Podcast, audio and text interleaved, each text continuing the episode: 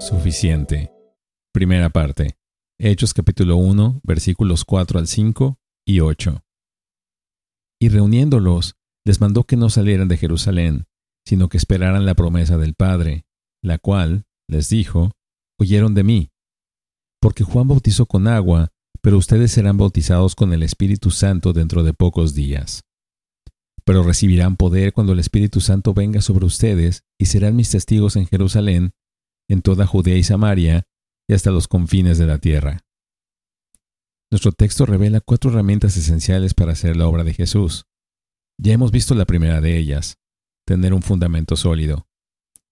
Ahora veremos y reflexionaremos en la segunda, un poder suficiente. Los discípulos todavía parecían estar pensando en términos de poder político, de Jesús restaurando el poder de Israel como un reino terrenal. Jesús no los corrigió diciendo, ¿aún no lo entienden? Mi reino no está ni estará nunca en esta tierra.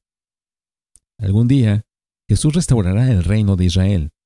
Si los discípulos se hubieran equivocado en este asunto crucial, seguramente Jesús los habría corregido antes de ascender.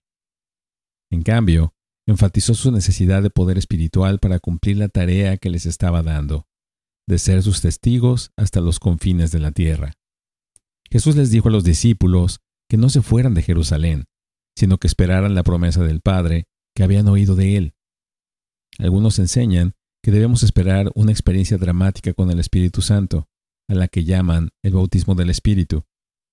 Pero no debemos perder de vista que el Pentecostés fue un acto único y soberano de Dios en la historia. La razón por la que Jesús les dijo a los discípulos que esperaran en Jerusalén fue porque en el calendario de Dios el derramamiento del Espíritu Santo debía coincidir con la fiesta judía de Pentecostés, 50 días después de la Pascua. Pentecostés, también llamada la fiesta de las semanas, era un tiempo para que Israel ofreciera a Dios las primicias de su cosecha. Por su resurrección de entre los muertos, Jesús se convirtió en las primicias de los que han muerto. A través del nuevo nacimiento, provocado por el Espíritu Santo, nos convertimos en las primicias de su creación. Antes del día de Pentecostés, el Espíritu Santo ya había empoderado a muchos del pueblo de Dios, pero no moró permanentemente en cada uno de ellos. Juan el Bautista había profetizado que Jesús bautizaría a sus seguidores con el Espíritu Santo. La palabra bautizar significaba sumergir a una persona en agua o inundarla con ella. Tiene el significado principal de estar totalmente identificado con algo, en este caso, el Espíritu Santo. El pasivo ser bautizados con indica que Dios hizo el bautismo. Los discípulos simplemente lo recibieron. Con referencia al envío del Espíritu Santo, Jesús les dijo a los discípulos que el Espíritu mora con ustedes y estará en ustedes. Juan 14, 17. El día de Pentecostés, los discípulos recibieron la morada permanente de la tercera persona de la Trinidad, el Espíritu Santo.